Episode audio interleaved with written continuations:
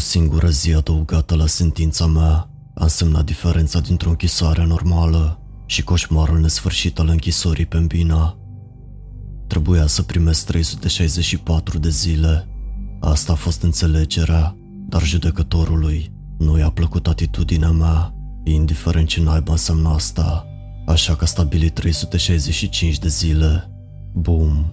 Un an era minimul pentru închisoare. Avocatul meu a făcut un scandal de zile mari, dar nu a fost de niciun folos. Nu e vina lui.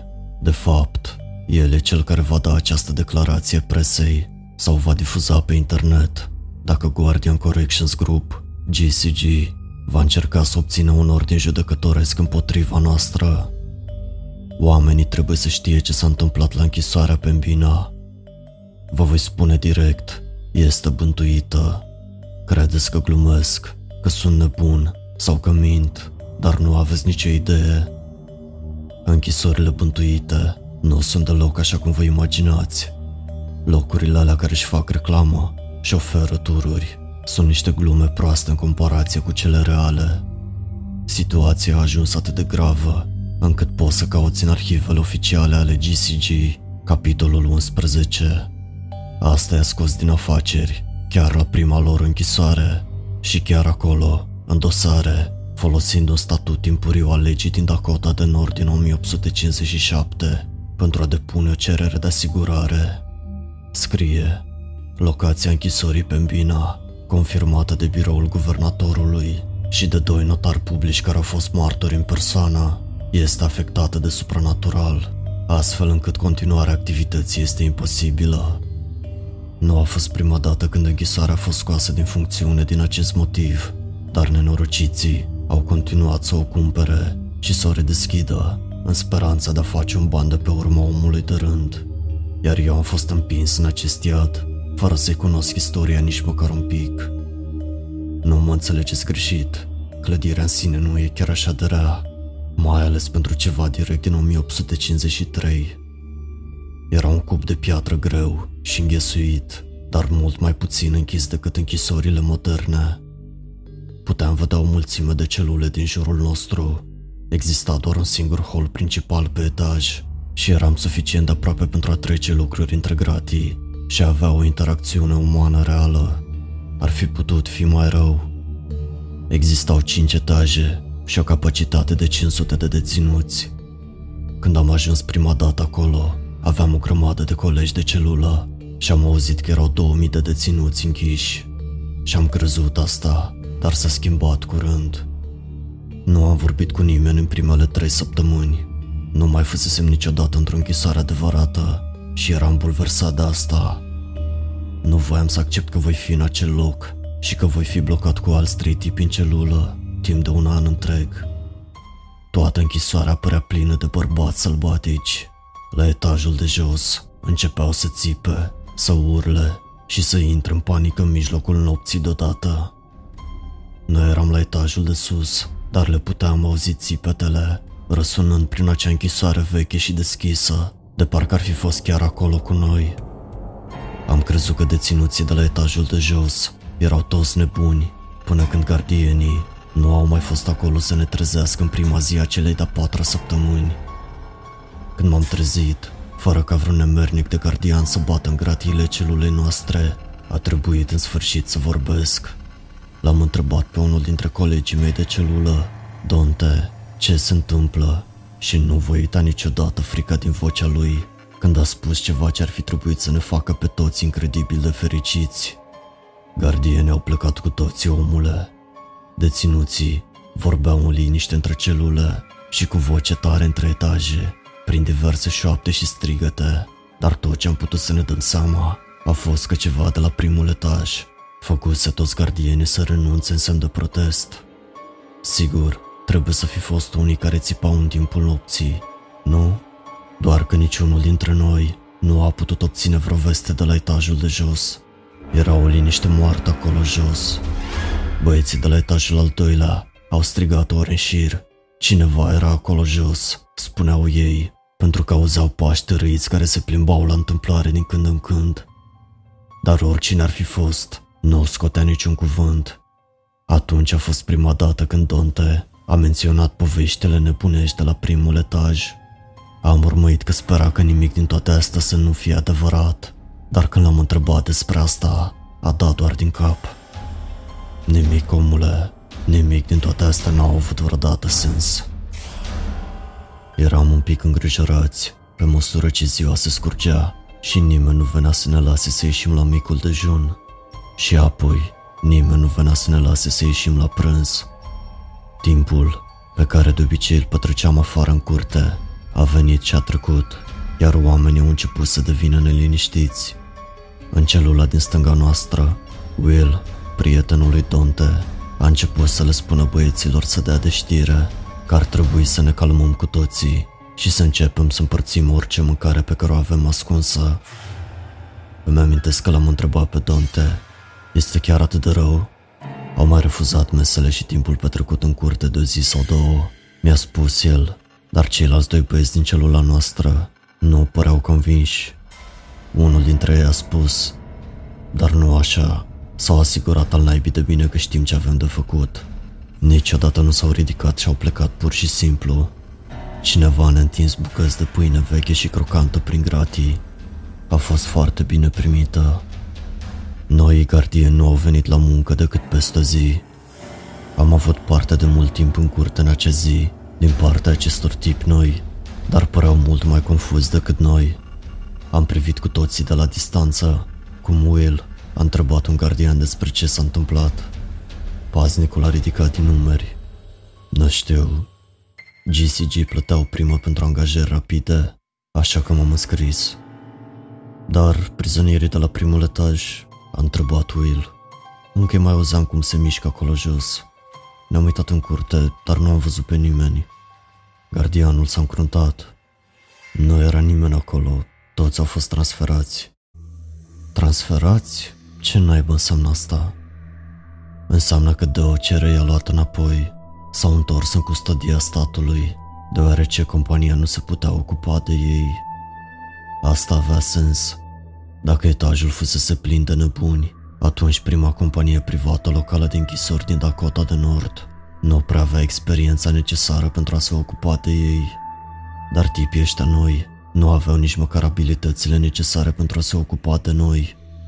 Erau jumătate din numărul gardienilor de dinainte și nu cunoșteau rutinele sau cine erau cei mai periculoși dintre noi. Drept urmare, erau distanți, speriați și autoritari. Toți, cu excepția unui singur tip. Kellen nu a fost primul gardian care ne-a tratat ca pe niște ființe umane, dar până atunci era singurul din jur. Făceam schimb de glume în timp ce se afla în curte. Nu ne-a lovit niciodată și ne privea în ochi când vorbea. S-a dus și a găsit niște documente care să confirme că nebunii fusese într-adevăr transferați, dar a durat trei luni pentru a obține această informație de la GCG. Până atunci, până când ne-a spus că a primit vești, am cam uitat toată povestea. Două nopți mai târziu, poate la două ore după stingerea luminilor, băieții de la etajul 2 au început să țipe. Dante a sărit și a căzut din greșeală peste unul dintre colegii noștri de celulă, înainte de a striga. Trebuie să fie un incendiu. Alți băieți din jurul nostru au început să lovească în gratii și să strige după gardieni, dar aceștia au trecut în trombă și s-au îndreptat spre parter fără să vorbească cu noi. Îi puteam auzi strigând ordinele de jos și apoi țipând în confuzie. Țipetele prizonierilor erau mai clare venind din al doilea etaj și părea că erau îngroziți de ceva anume și că doreau ajutor. Sunetele de por strântite și de oameni care alergau au ajuns la noi după aproximativ 10 minute de strigăte. Apoi s-a făcut liniște. Am stat în întuneric așteptând și ascultând până dimineață. Când a venit noul schimb, au fost surprinși și confuzi, iar Kellen a venit să întrebe ce s-a întâmplat. I-am spus ce știam, dar el a apărut și a găsit porțile deschise și un etaj doi gol. Nu existau indicii despre ce se întâmplase, dar a promis să verifice la corporație și să afle dacă toți deținuții absenți fusese transferați rapid din nou. Dante S-a prins de gratii și s-a asigurat că Kellen se uită la el. Te rog să afli ce naiba să plimbă noaptea pe acolo jos. Kellen era vizibil mirat. Adică eu sunt schimbul de zi, așa că nu știu ce pot face, dar ce vrei să spui? Prizonieri au plecat. I-a spus Donte cu ferocitate, dar băieții de la etajul 3 au spus că încă mai aud pe cineva. Poate doi sau trei cineva, târându-și picioarele la fiecare oră sau cam așa ceva, până dimineața. Cred că aș putea să mă duc să mă uit chiar acum. Donte a întins mâna printre gratii și l-a apucat de uniformă. Ascultă-mă, nu intra acolo de unul singur. Rămâi în casa scării dacă nu e cineva cu tine. Kellen a dat din cap cu teamă. Părea că în sfârșit a înțeles cât de speriați eram. A făcut semnul unui alt pasnic să plece, iar Donte i-a dat drumul. Dar nu s-a mai întâmplat nimic, timp de un anotimp întreg. Schimbul de noapte renunțase, iar alți paznici au fost angajați cu un salariu și mai mare. Kellen și un alt polițist au cercetat primele două etaje, dar nu au găsit nimic. Donte credea că asta se datorează faptului că ei căutau în timpul zilei, dar nu avea de gând să-i ceară singurului nostru prieten să se riște. Era poate trei luni mai târziu. Da, eram la jumătatea pedepsei și mă apucasem de desenat. Când ne-am trezit în mijlocul nopții, când toată lumea de la etajul 3 țipa în panică absolută. De data aceasta, am fost mai puțin speriat în timpul evenimentului în sine. Will i-a oferit unui gardian care trecea în fugă 500 de dolari dacă se va întoarce și spune ce se întâmplă. Donte a ascultat cu atenție, încercând să audă țipetele individuale de la etajul al treilea, peste strigătele și confuzia celorlalți. Nu eram la fel de speriați când se întâmpla, pentru că trecusem prin asta de două ori înainte, dar de data aceasta, frica pe termen lung era mult mai profundă. Acum, știam cu siguranță că se va întâmpla din nou, iar toți deținuții care aveau mijloacele necesare au început să-și iau un avocat și să facă tot ce le stătea în putință pentru a se transfera în alte închisori, chiar dacă asta ar însemna în condiții mai rele. Problema era că sistemul penitenciar din Dakota de Nord era deja supraaglomerat, acesta fiind motivul pentru care GCG a început să funcționeze, așa că fiecare tip care ieșea din închisoare însemna că era mult mai greu pentru noi ceilalți. Amândoi colegii noștri de celulă s-au transferat, oferindu-ne mai mult spațiu, așa că a fost bine, dar a fost o consolare mică. Aparent, vestea începuse să se răspândească în exterior iar soluția GCG, în loc să plătească și mai mulți gardieni, a fost să desfințeze tura de noapte, cu excepția unui singur amărât. Kellen era un pic supărat că nu obținuse o mărire de salariu din toată povestea asta, dar începuse să ne creadă că ceva se întâmplă.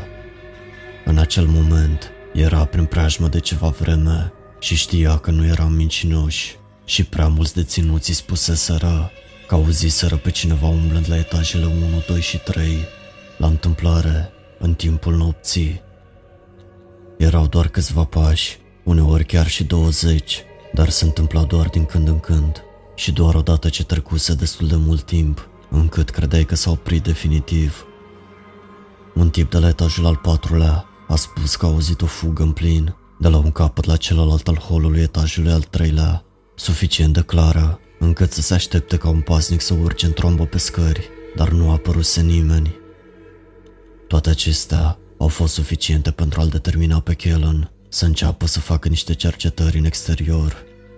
A venit la noi în a șaptea luna sentinței mele, cu o față palidă. Alături de noi, la bară, Will a întrebat. Ce saude?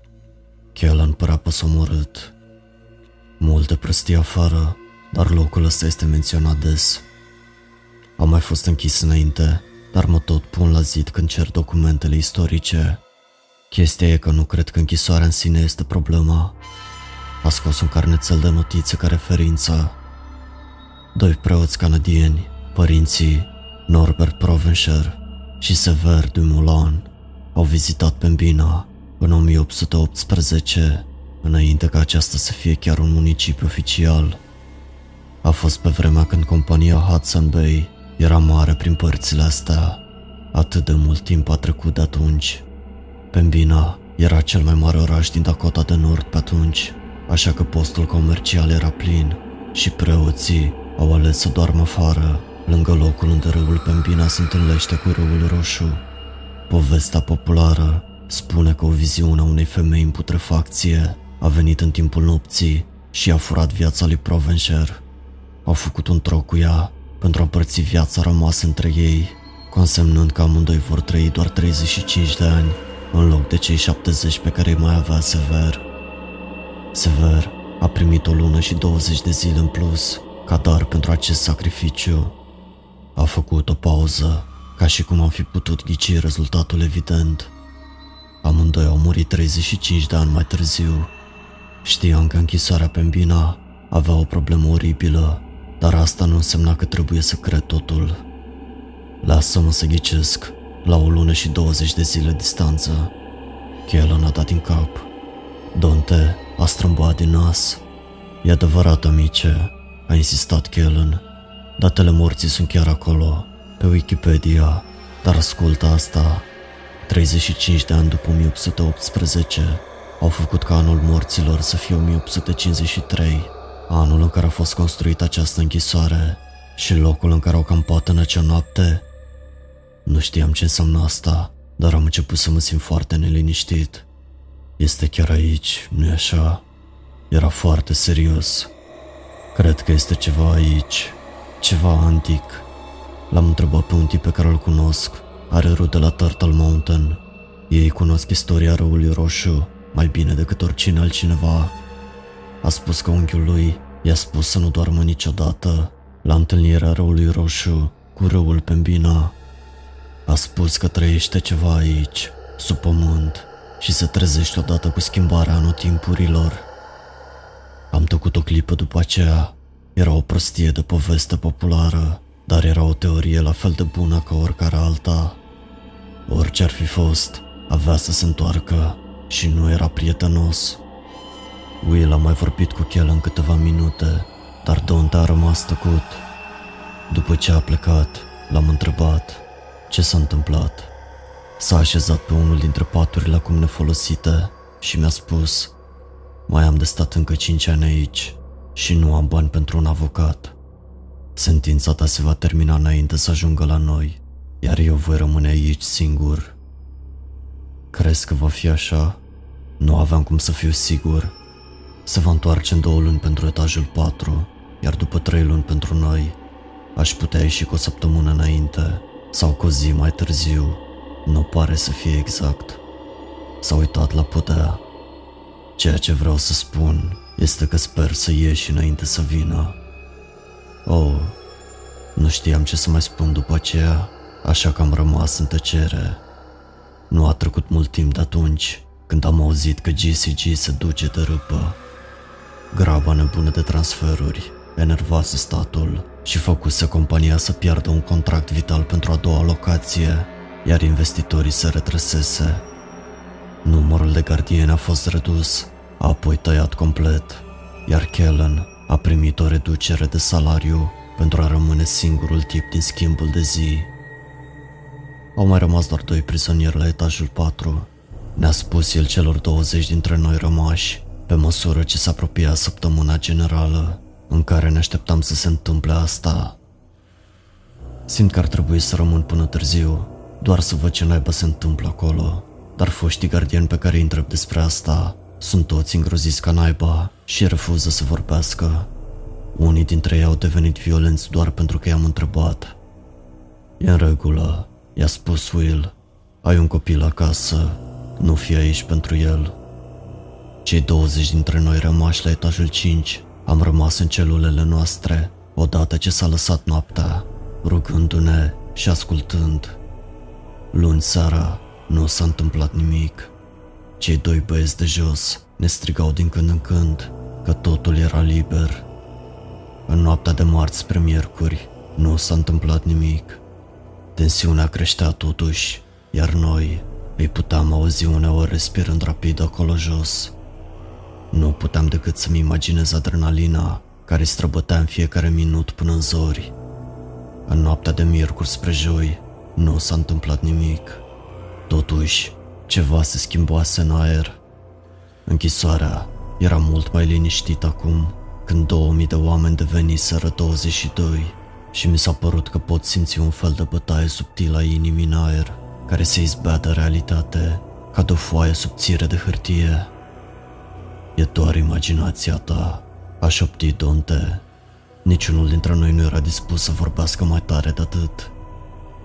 Joi seara, acea bătaie de inimă a devenit o senzație de pași care se apropiau de la mare distanță. Băieți, a strigat Will din celula lui, sunteți bine acolo jos? Încă aici, a răspuns unul de jos, dar pot să simt ceva, este la ușă, bate la ușă. Ce naiba înseamnă asta? Ce vrei să spui, omule? Dar omul de jos nu a mai răspuns. Vineri seara, asta era noaptea în care se va întâmpla. Toată ziua, cei doi băieți de la etajul 4 au tras și au clănțănit de gratii, implorând să fie lăsat să iasă. Kellen era copleșit. După două ore în care a ascultat aceste rugăminți, i-a venit o idee și i-a transferat pe amândoi la etajul nostru. Dacă nimeni nu e la patru, a spus el fericit, atunci vom fi cu toți în siguranță, nu? Cu voce tare am fost de acord, dar ne făceam iluzii. Când a apărut paznicul de noapte, s-a speriat și a dus pe cei doi bărbați înapoi jos. A spus cu voce tare ceea ce gândeam cu toții. Dacă nimeni nu e la patru, atunci va veni direct la cinci și ne va prinde pe toți. La ce naiba s-a gândit Kellen? A trebuit să ascultăm ore întregi de plâns în acea seară. A fost cel mai greu moment din viața mea. Am vrut să-l strig pe paznicul de noapte, am vrut să-i cer să-i scoată pe cei oameni de acolo, dar dacă aș fi făcut-o, știam că ar fi urcat și ne-ar fi găsit pe toți în schimb. Momentul în care s-a întâmplat a fost ca o străfulgerare rece în corpul meu. Ce se întâmplă acolo jos? A strigat Dante. Bărbatul care nu plângea i-a răspuns. Se, se schimbă. Ce se schimbă? Ce se întâmplă? Spune-ne! Will a întrebat. E roșu. Roșu? E roșu. Ce e roșu? Will a strigat insistent. La naiba, ce e roșu? Ne-am holbat pe hola paznicul de noapte, care stătea și asculta cu teamă. Țipetele au început câteva secunde mai târziu. De data aceasta, la doar un etaj mai jos, le puteam auzi clar fiecare cuvânt. Prizonierul plângând a strigat. Acolo, este acolo. Bărbatul care comunicase cu noi a început să răgnească incoerent de frică, smulgând gratiile sale. Apoi, în mod ciudat, s-a oprit. Cei 20 dintre noi ne-am agățat de gratii, fără să putem ajuta, fără să putem fugi. Mulți dintre noi plângeau, dar în rest tăceam, pentru că a țipa ar fi însemnat să necăm ultimele cuvinte ale oamenilor de jos. Dar au fost sinistru de tăcuți timp de aproape două ore. Am așteptat într-o tăcere încordată, în timp ce pași întâmplători traversau etajul 4. Ce se întâmplă? Pentru prima dată, victimele a ceea ce se întâmpla acolo jos au ales să tacă în loc să strige după ajutor. De ce ar fi fost diferit? În sfârșit, bărbatul care plângea a rupt tăcerea. Doamne, vine spre noi! Taci din gură, o să te vadă, distrage atenția, lovește zbarele. Zgomotul de zângănit a răsunat pe casa scării. Bărbatul plângând a spus cu groază. Știe, fă ceva. Nu mai tăceam. N-am făcut ecoul acestui sentiment. Cu voce tare și în mod repetat către gardian. Fă ceva. El stătea acolo, tremurând literalmente în cizme. Will a țipat la el. Revinoți, ceilalți gardieni și prizonieri au scăpat. Poți și tu, orice ar fi, nu te va urmări dacă îl lași să iasă și pleci. Vor muri acolo jos, am strigat eu. Dante a aruncat cu pantoful, iar impactul a scos în sfârșit pe un din teroarea lui. Paznicul a fugit spre scări și a coborât. Primul lucru pe care l-am auzit spunând a fost o expresie de uimire. Bărbatul a început din nou să plângă. Pe aici, pentru numele lui Dumnezeu, lăsați-ne să ieșim. Celălalt prizonier nu vorbea din anumite motive. Îi puteam auzi teroarea lui gâfâitoare, dar și asta a tăcut. Apoi am auzit o sănerie și toate porțile de la etajul 4 s-au deschis. Au urmat sunetele de gâfâială, de alergare și de cineva care trăgea ceva. Închisoarea a devenit tăcută și uite așa, am fost din nou singuri. Închisoarea, care înainte era aglomerată, părea acum teribil de mare și de goală, cu doar 20 dintre noi și fără gardieni. În acea noapte, sunetul inconfundabil al unor pași a răsunat de jos. Am numărat timpul cât am putut de bine, 40 de minute. Apoi, cineva a făcut trei pași dintr-o celulă și a ieșit pe hol. O oră și șase minute. Cineva a alergat 10 pași pe hol și s-a oprit brusc. 28 de minute. Pașii s-au apropiat de casa scării, dar apoi s-au întors într-o celulă și nu s-au mai auzit. Chestia era că, oricine ar fi fost, părea desculț, iar locurile de pornire și de oprire nu se potriveau. Adesea, locul unde se opreau nu erau nici pe departe cele în care reîncepeau mai târziu. Până la ivirea zorilor, eram speriați de o tăcere nemișcată și îngrozită și a fost nevoie de sosirea lui Kellen pentru ca noi să începem să ne mișcăm din nou. Cu GCG la tribunalul falimentului, nu mai aveam deloc un paznic de noapte. Dacă ar fi venit după noi, nu ar fi fost nimeni care să ne lase să ieșim din celule, ca pe toți ceilalți. Abia dacă am vorbit, abia dacă am mâncat. Fiecare zi care trecea era un grămunte de nisip care cădea într-o clepsidră, marcând execuțiile noastre. Colegii noștri au început să mărturisească infracțiuni pe care nici măcar nu le comiseseră, doar pentru a fi transferați la maximă securitate, în afara statului, singura opțiune rămasă. Ei bine, asta și cealaltă opțiune, mult mai lașă. Unul câte unul, Kellen i-a escortat sau i-a târât pe băieți afară de la etajul nostru. 20 au devenit 15, apoi 10, apoi am rămas doar eu și Dante și Will în celula din stânga noastră. Noi trei și Kellen. Patru oameni care își așteptau soarta. În săptămânile premergătoare am stat la jocuri de cărți. Va fi un an întreg pentru mine în acel loc, dar aș putea jura că am petrecut o viață întreagă în acea celulă. Nu puteam gândi, nu îmi puteam aminti viața de dinainte. Nu îmi puteam imagina cum ar fi fost să supraviețuiesc după aceea.